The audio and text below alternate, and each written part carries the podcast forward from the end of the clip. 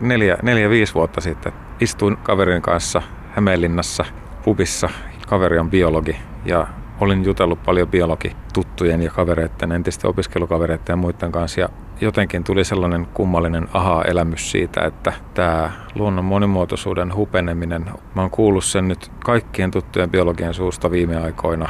Tietysti mä oon toki myös itse siitä kirjoittanut toimittajana ja tällä tavalla, että se on niin kuin periaatteessa tuttu aihe, mutta jotenkin sinä iltana niin ymmärsin sen, että tämmöisiä hiljaisia signaaleita tulee joka paikasta ja että mä, jos mun nyt pitäisi jollekin selittää tässä, että mitä tämä asia tarkoittaa, mitä luonnon monimuotoisuus on ja mitä luonnon monimuotoisuuden hupeneminen tarkoittaa, niin mä en välttämättä onnistuisi siinä tehtävässä kauhean hyvin. Sitten tietysti siis kun on se etuoikeus, että tuntee ihmisiä, jotka on olleet sitä ammattia harjoittavia biologiaa, niin kun mä näen heitä, niin se on tietenkin valtava etuoikeus kuulla ja olla niin kuin sykkeellä siinä, että mitä nämä tyypit ajattelee, jotka on kaikkein eniten meidän yhteiskunnassa miettineet näitä asioita, kuten lajien häviämistä ja sukupuuttoaaltoa ja monimuotoisuuden hupenemista.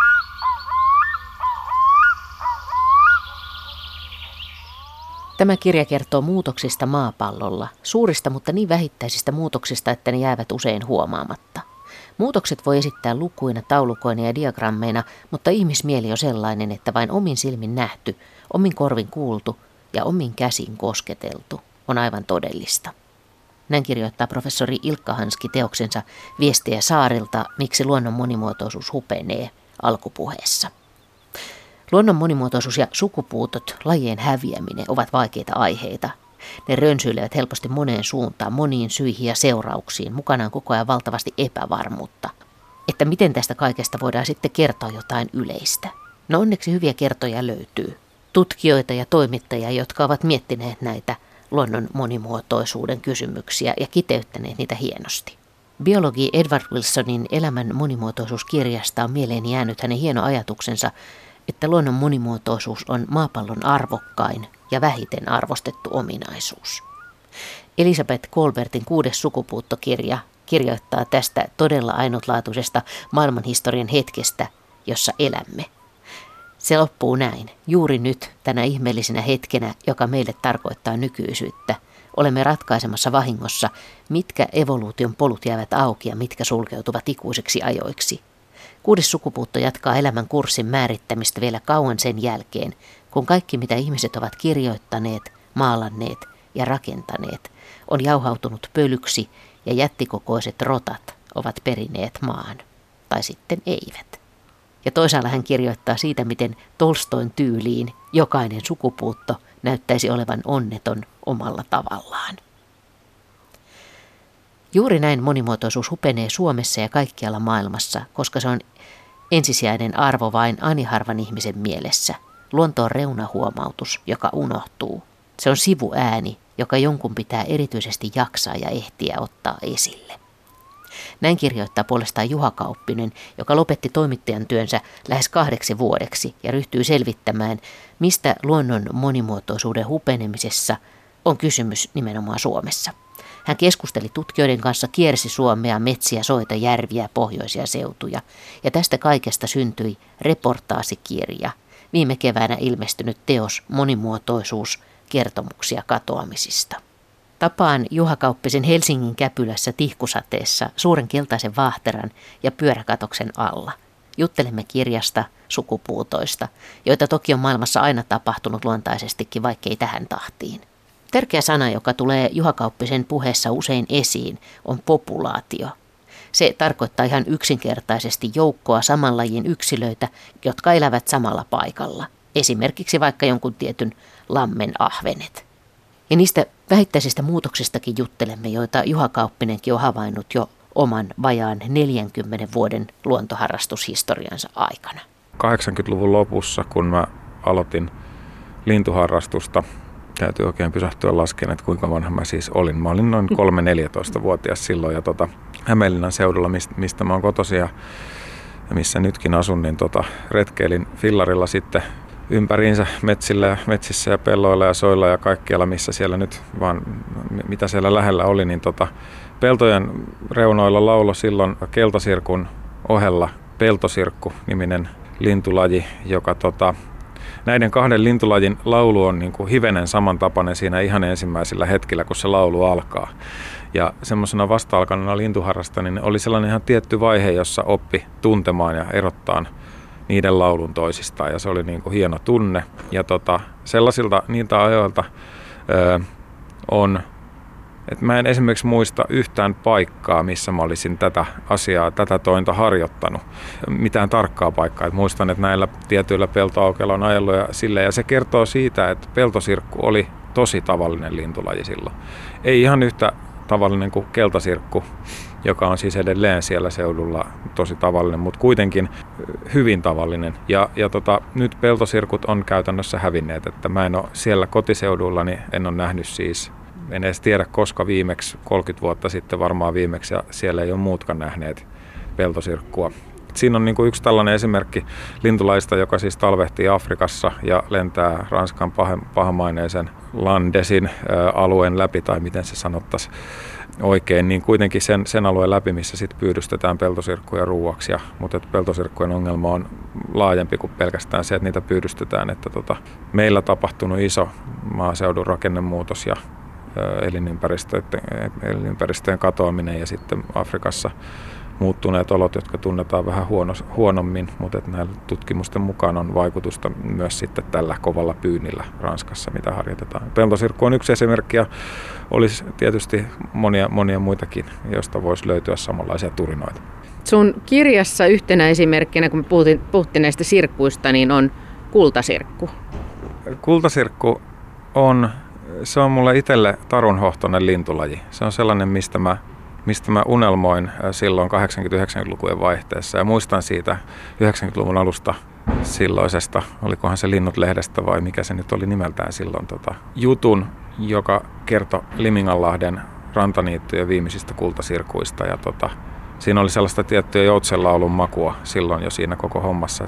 Saattoi olla niin, että Liminganlahti oli ainoa paikka, missä kultasirkkuja enää silloin oli. Ja tota, mutta mä siitä huolimatta ajattelin, että joskus mä vielä näen ton ja että se kuvittelin sen tosiaan sellaiseksi sitruunakeltaiseksi linnuksi, joka sitten ilta-auringossa laulaa ja, ja, ja tota noin, niin saan nauttia ja ihastella sitä. Ja sitten kuitenkin kultasirkkujen alamäki on jatkunut ja, ja tosiaan se on nyt sitten uusimmassa uhanalaisuusarvioinnissa, mikä maaliskuussa tänä vuonna julkaistiin 2019, niin se on luokiteltu paikallisesti sukupuuttoon kuolleeksi lintulajiksi ja maapallon, se on ollut aikaisemmin koko Euraasian alueella ihan valtavan yleinen lintulaji, siis joka tapauksessa kymmeniä miljoonia pesiviä pareja tai kymmeniä miljoonia yksilöitä ainakin, jos nyt ulkomuistista heitän, niin, tota noin, niin ja, ja näistä on siis hävinnyt ihan 8-90 prosenttia lyhyessä ajassa. Ja no se on taas nyt esimerkki lajista, joka menee sitten ruuaksi, tai sen, sen kohdalla on todettu, että tämä kaakkois Kiinan seudun pyynti niin on tosi tärkeä, ellei jopa joka, jopa niin kuin ihan yksinomaan ainoa syy, joka sitä on vienyt, mutta että se näkyy sitten meillä täällä, eli levinneisyyden täällä reuna-alueilla, niin esiintymät katoaa populaatiot ja tosiaan kirjassa vieraillaan Siilijärven kevättömän Lintujärven rantaniityillä haikailemassa kultasirkkujen perään. Onko se nähnyt kultasirkkua sitten lopulta? En. En ole nähnyt, enkä tule todennäköisesti koskaan näkemäänkään, koska se, se on näillä näkymin katoamassa maapallolta se lintulaji ehkä jo mun elinaikana.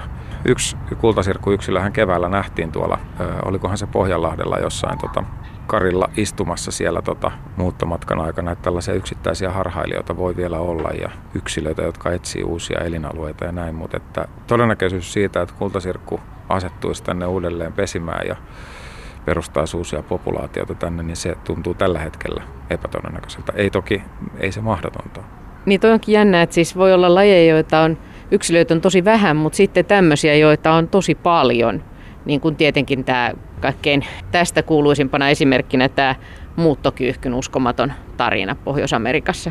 Joo, kyllä. Muuttokyyhky oli lintulaji, joka 1800-luvun puolivälissä vielä oli yleinen ja runsas Pohjois-Amerikassa. Valtavan suuria parvia, jotka legendojen mukaan peitti auringon ja jotka ukkosta muistuttavalla tavalla ilmaantui horisontista näkyville ja kuuluville, ja tota, joka sitten ihan tosi lyhyessä ajassa sitä metsästettiin niin kuin kirjallisten lähteiden mukaan niin kuin teollisessa mittakaavassa. Ja, tota, ja sitten se väheni tosi nopeasti ja viimeinen muuttokyyhky yksilö Maatha sitten taisi olla 1914, kun hävisi ehkä kun, kun tota, kuoli viimeinen yksilö sukupuuttoon Cincinnatin eläintarhassa. Nyt näin se pääpiirteissään meni ja sitä muuttokyyhkyn tarina on niin kuin, sit biologit pitäneet niin kuin esimerkkinä siitä, että joku mikä on tosi yleinen niin runsas voi hävitä tosi nopeasti. Ja tavallaan sitten kun se on kuitenkin tuolla tavalla sata vuotta sitten tapahtunut asia, niin sitten siihen liittyy semmoinen ajatus, että silloin ihmiset oli tyhmiä ja silloin ne teki tällaista, mutta että me ollaan nyt tekemässä sit kultasirkulle sama asia. Joo, ja sitten yllättävät asiat voi ryhtyä vaikuttamaan esimerkiksi, muistaakseni muuttokyyhkyille, just ne tartti tavallaan sitä porukkaa, että ne hyvin pääsi lisääntymisvireeseen ja niin edespäin. Joo, siis äh, nyt mennään arvailualueelle, pitäisi tarkemmin kaivella esille, mutta että yhdyskunnissa ne ainakin eli. Ja kyllä se näin usein on, että se on muuten ihan sama juttu kuin peltosirkulla, että, että ne on tämmöisillä alueilla, missä niitä sitten pesi jonkun verran enemmän, niin ne muodostaa tällaisia lauluryhmiä nämä koiraat. Ja mikä on siis se jotenkin itselle semmoinen havahduttava esimerkki, että mä en esimerkiksi tiennyt tätä, mä kuulin sen vähän, vähän aika sitten yhdeltä tutkijalta, että peltosirkuilla on tällainen käyttäytymismuoto. Ja se on tavallaan niin kuin esimerkki siitä katoavasta niin kuin tietoudesta liittyen lintulajeihin, että, että me, jotka eletään tässä ajassa nyt ja jotka ei olla nähty niitä sillä tavalla niin kuin sanotaan aikuisina lintuharrastajina, kokeneena lintujen tarkkailijoina paljon, että oltaisiin vaikka näitä laulu, lauryhmiä silloin nähty, niin ei niin kuin välttämättä tiedetä kaikkia tällaisia käyttäytymisen piirteitä, mitä niillä lajeilla on silloin ollut, kun on ollut runsaita. Niin nämä jännittäviä, nämä on surullisia nämä sukupuuttotarinat, masentavia, toisaalta ne on, ne on jotenkin ihmeellisiäkin, niihin mm. liittyy välillä semmoista jollain lailla niin kiehtoviakin, kun lukee näitä vanhoja sukupuuttotarinoita, jos ei niin kuin ajattele sitä puolta, että se mm. laji on hävinnyt. Et niihin liittyy sitten aika paljon ihan sattumaakin. Murphyn laki on sattunut, ehkä peli ja kaikkea semmoista. Joo, siis se on hyvä havainto, että ekologiassa puhutaan niin kuin pienten populaatioiden ongelmista. Ja tota, se, se tarkoittaa sitä, että jos jonkun eliölajin yksilöitä on jäljellä vähän, populaatiota on vaikka pari kolme jäljellä, niin me voidaan, ne voi olla hirveän rikkaita ne populaatiot. Ja ihmiset, jotka menee vaikka käymään siinä tietyssä metsässä, jossa tätä tiettyä lajia elää, kuten nyt vaikka punahäröjä, punasta tämmöistä hienoa pientä kovakuoriasta, niin sitä tavataan kahdessa paikassa enää koko Suomessa, eli Evon kotisten Arni-alueella ja sitten Kärppäjärvellä, niin, niin se on niin kuin kun menee sinne metsään, joka on ikiaikainen paikka, niin sitä jotenkin ajattelee, että täällä näitä on onneksi vielä. Mutta jos vaikka metsäpalo leviäisi jostain syystä kotisten arnealueille, niin ne häviäisi sieltä. Ja tässä tavallaan tulee tämä pienten populaatioiden ongelma, mikä, mikä liittyy tosi moniin tämmöisiin katoamistarinoihin sitten aina, mitä, mitä on, jossa niin kuin, niin kuin kirjassakin kerron esimerkiksi pikkusinisiiven kohtalosta omalla tuolla kotiseudulla niin Hämeenlinnassa, missä vielä pari 30 vuotta sitten oli useita populaatioita, mutta nyt ei ole enää yhtään jäljellä niistä, eli tämmöinen hieno perhoslaji, niin tota, sen esimerkiksi yksi näistä populaatioista, kun mä sitten jäljittelin niiden kohtaloita, että mitä niille on tapahtunut, niin perhosharrastajat on sitä mieltä, että peurat tai siis kauriit, eli todennäköisesti valkohäntäkauriit tai jotkut kävi syömässä näitä tien varressa näitä idänkeulan kärkiä, näitä kukkia, joihin, jossa nämä pikkusinisiivet talvehtii ja tota, sinne meni sen populaation viimeiset rippeet. Eli tämä on niin kuin hyvä esimerkki tämmöisestä ilmiöstä, eli siitä, siitä just pienten populaatioiden ongelmista ja siitä, että, että sattuma, sattuman merkitys, sattuman merkitys tietysti se on elämässä ja luonnossa ylipäänsä tosi iso, mutta se muuttuu niin kuin ihan fataalin suureksi siinä vaiheessa, kun, kun jonkun eliölajin populaatiot menee tosi piene, pieneksi. Suomessa on nykyarvion mukaan 48 000 lajia, joista vain puolet pystyttiin ottaa tähän tuoreempaakin uhanalaisarvioon mukaan. Ja Suomi on silti maailman huippuja näissä tässä lajituntemuksessa. Niin kun näin tätä asiaa ajattelee, niin ei se ihme ole, että sitten ei tiedetä näiden lajien elinoloista kaikkea. Joo, siis me tiedetään, me tiedetään luonnosta ihan naurettavan vähän. Se on fakta. Että meillä on maailman parhaiten tunnettu uhanalaisuustilanne meidän luonnossa ja tosiaan se on just noin niin kuin sanoit, ne matematiikka siinä sitten Tietysti siitä voi lähteä sit, niin kuin ajattelemaan monenlaisia asioita, mutta yksi on esimerkiksi se, että kun me tuijotetaan sit jotain, niin kuin, että näitä uhanalaisia lajeja on näin, näin ja näin paljon tai uhanalaisiksi luokiteltuja lajeja, niin meillä on niin kuin todellisuudessa parikin tuhatta lajia, mistä, mistä me ei, tai niin kuin yli, yli 20 000 lajia, mistä me ei osata sanoa, onko ne uhanalaisia vai onko ne jotain muuta. Sä oot pistänyt pari vuotta elämästäsi siihen, että sä oot syventynyt tähän Suomen luonnon monimuotoisuuteen, kirjoittanut kirjaa ja haastatellut asiantuntijoita ja tutkijoita, myöskin luontoharrastajia, ihmisiä, jotka on ollut näiden, asunut näillä elinpaikoilla, josta, joissa näitä lajeja on, niin minkälaisia yllätyksiä sulle on tullut? Sä oot tietenkin tiennyt paljon jo valmiiksi, mutta voiko semmoista kysyä, että mitkä on ollut suurimpia yllätyksiä? Ennen kuin menen yllätyksiin, niin sanon siis sen, että vaikka mä oon kirjoittanut 20 vuotta luonnosta toimittajana, niin kaikki nuo aihepiirit, mitkä kirjassa on, niin ne oli siis, kun aloin perehtyä niihin, niin tajusin, että mä en tiedä niistä mitään.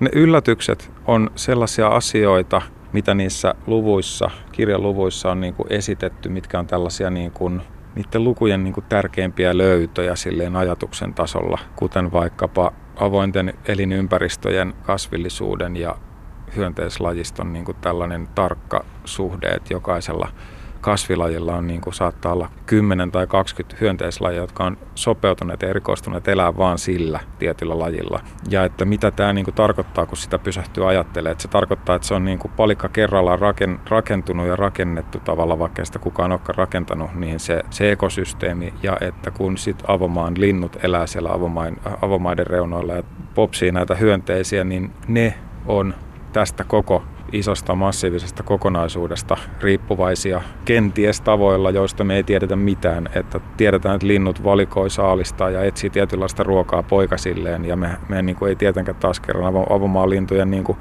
ruokailutottumuksesta, niin mitä ne syöttää mikäkin poikasille, niin siitä tiedetään hirvittävän vähän, jos kaikkia lajeja katsotaan. Ja että, että me tarvitaan, niin kuin lainausmerkeissä tarvitaan ne kaikki lajit, me tarvitaan se koko nimenomaan se monimuotoisuus, eli se lajien määrä on tärkeä asia. Ja että jostain ihmeen syystä elämä on järjestäytynyt tällä tavalla maapallolla, että on miljoonia lajeja. Se on ominaista ja se, että me ollaan tuhotaan sitä asiaa, että vaikka noista mainituista avomaan ympäristöistä, niin siellä on niin kuin kauhean määrä uhanalaisia lajeja, jotka on niin kuin häviämässä, niin se tuntuu niin kuin biologina niin kuin ihan äärimmäisen epämiellyttävältä se ajatus, koska se tuntuu, se tuntuu sellaiselta, että mä en, mä en osaa sanoa mitä tapahtuu, mutta se ei vaan voi olla hyvä asia, koska mekin ollaan yksi eliölaji, joka eletään niissä samoissa ekosysteemeissä. Ja monet niistä on kehittynyt todella pitkän ajan kuluessa nämä vuorovaikutukset, siis vuosimiljoonien aikana. Tota, se kirjoitat hyvin siitä esimerkiksi, kun puhutaan, että joku laji ei, ei viihdy jollain alueella, niin siitä tulee helposti sellainen sävy, niin kuin se olisi jotenkin nirso, että se ei nyt niin vain halua olla siellä, mm. vaikka todella kyse on, on siitä, että monesta syystä sen lajin yksilöt kuolee. Joo, siis olen iloinen, että poimit tuon asian se on esille, että se on just näitä, yksi näitä asioita, mikä, mikä on näitä tällaisia pieniä oivalluksia, mitä on sitten sen kirjan, kirjaa tehdessä saanut. Ja tota, että evoluutio ja luonnonvalinta on niin kuin prosessi, joka ei katso taakseen. Että ne tapahtuu siinä hetkessä, sillä hetkellä niin kuin luonnonvalinta. Että ne yksilöt, jotka sattuu sopeutumaan parhaiten just vallitseviin oloihin, niin ne jää jäljelle ja saa lisääntymiskykyisiä jälkeläisiä. Ja tota, ja sitä kautta tietynlaiset ominaisuudet tulee runsaammiksi niin kuin, tai yleisimmiksi. Ja kun tämä tapahtuu sukupolvi toisensa perään, niin kuin miljoonat sukupolvet toisensa perään, niin, niin siitä syntyy joku tietynlainen niin kuin taideteos. Jostain ollaan tultu ja ympäristö, elinympäristö koko ajan niin kuin tällainen muotin tavoin niin kuin ohjaa tiettyä suuntaan sitä prosessia. Ja tota, sit kun sitä katsotaan sitä eliölajia tässä hetkessä, niin se, on niin kuin, se ei ole tosiaan nirsoutta, vaan se on sopeutuneisuutta, se on sopeutumista, se on niin kuin elämäntapa olla olemassa. Jos vaikka niin kuin joku lintulaji, joka elää tietynlaisessa metsässä, niin jos, jos se pystyisi funtsailemaan asioita, niin se voisi varmaan miettiä, että, että nyt tällaisia metsiä ei ole, että mä taidan ruveta käyttämään tällaisia metsiä nyt hyväksi sitten tästä lähtien. Niin. Mutta se vaan ei tapahdu tälle. Että se, se, tämän evoluutio- ja luonnonvalinnan prosessin myötä se lintulaji on sopeutunut käyttämään tietynlaista resursseja, tietynlaisia metsiä, ja se hakeutuu sellaisille paikoille, se näkee asioita, joita me ei tiedetä, mitä ne on, mutta se näkee jotain, mistä se mihin se on sopeutunut ja, ja mistä se lainausmerkeissä tykkää. Ja jos, sen, jos ei se löydä sitä, niin se lähtee etsiä sitä jostain muualta. Ja se etsii ja etsii eikä löydä sitä välttämättä mistään, jos me niin kuin tuhotaan kaikki, kaikki tota elinympäristöt pois.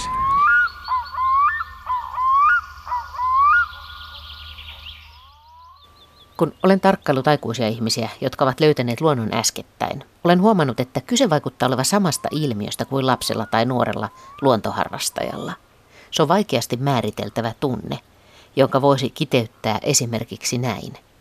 On melko ihmeellistä, että on olemassa tällainen planeetta, jolla asumme ja jolle on evoluution saatossa kehittynyt ihmisen käsityskyvyn ylittävä määrä luonnon monimuotoisuutta. Näin Juha Kauppinen kirjoittaa monimuotoisuuskirjassa, jonka loppu on yllättävän toiveikas, tai ehkä nyt ihan niin, mutta ainakin lähtökohtana on, että toistaiseksi hyvin vähän lajeja on kadonnut Suomen luonnosta, vaikka uusimman uhanalaisarvion mukaan noin joka yhdeksäs laji on uhanalainen. Että nyt vaan kurssia kääntämään, ja Juha Kauppisen mukaan näyttää siltä, että muutoksen tuulet puhaltavatkin. Me eletään nyt sellaisessa maailmanajassa täällä Suomessa, missä näitä luonnontilaisia elinympäristöjä, nämä on niin kuin hävitetty tosi suurelta osin monet niistä.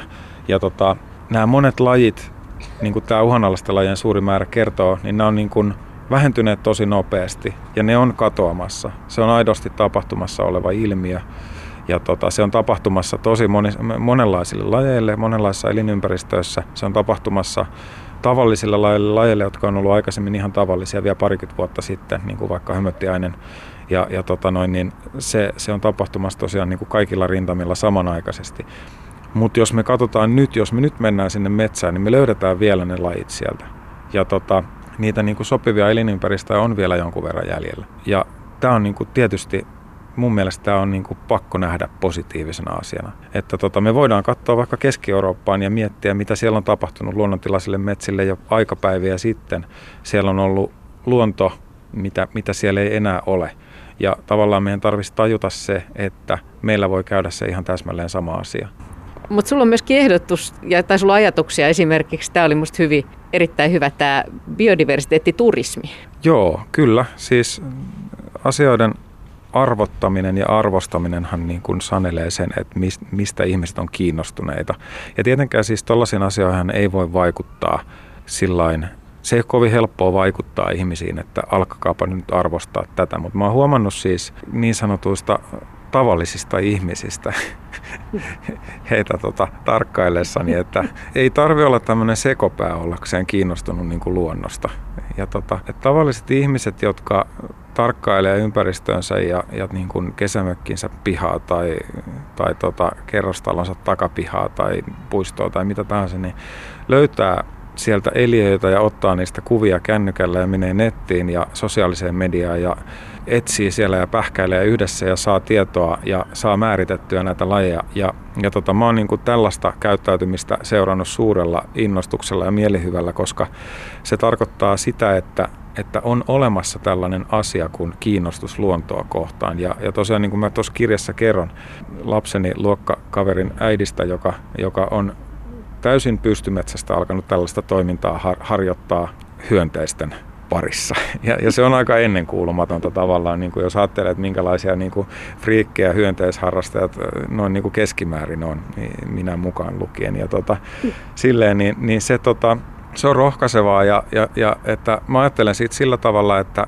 että tällaista pitäisi ruokkia, pitäisi pystyttää systeemeitä, järjestää kiertokävelyitä siellä, missä on erikoisia hyönteislajeja, niin pitäisi niin kuin ruveta ilmoittelemaan, että täällä on tällaista tarjolla ja laittaa tota noin, niin majatalo pystyy ja saada ihmiset rauhoittuun, katsoa lähemmäs, katsoa pienempiä asioita, ymmärtämään ja näkemään niin kuin kauneus siinä pienissä asioissa. Ja tota, se on mun mielestä se tie, mikä lainausmerkeissä, jos voi sanoa, että mikä pelastaa meidät. Ja tämä vielä niin kuin vertaisin tätä, että tämä on vähän sama asia kuin kalliomaalaukset. Kun kalliomaalauksista näkee kuvia, niin ne näyttää kirkkaalta ja isolta ja hienolta. Ja sitten kun niitä näkee ensimmäisen kerran luonnossa, niin on sillä että ei hemmetti, että ne on ihan surkean näköisiä tuherruksia, eikä näitä niin kuin suunnilleen erotakaan. Mutta sitten vasta kun pysähtyy sen kuvan äärelle, niin tajuaa, että se kuva on se viesti, mitä se kuva kantaa. Että se, se on se pointti siinä. Se on se juttu, että joku on tehnyt tämän 7000 vuotta sitten. Ja että se on ihan samantekevää silloin, mikä sen ulkoinen olemus on, että kuinka näyttävä se on. Niin luonnossa on ihan sama asia. Mun mielestä nämä ihmiset, jotka mä äsken mainitsin, jotka niin kuin löytää luonnon kauneuden pienistä asioista ja on kiinnostuneita sitä. Mun mielestä nämä on tajunnut just tämän asian, eli sen, että tämä on viesti jostain vuosimiljoonien takaa, tämä yksi eliölaji tässä ajassa, ja että, että se on mieletöntä, että tällä planeetalla on olemassa tollasta elämää.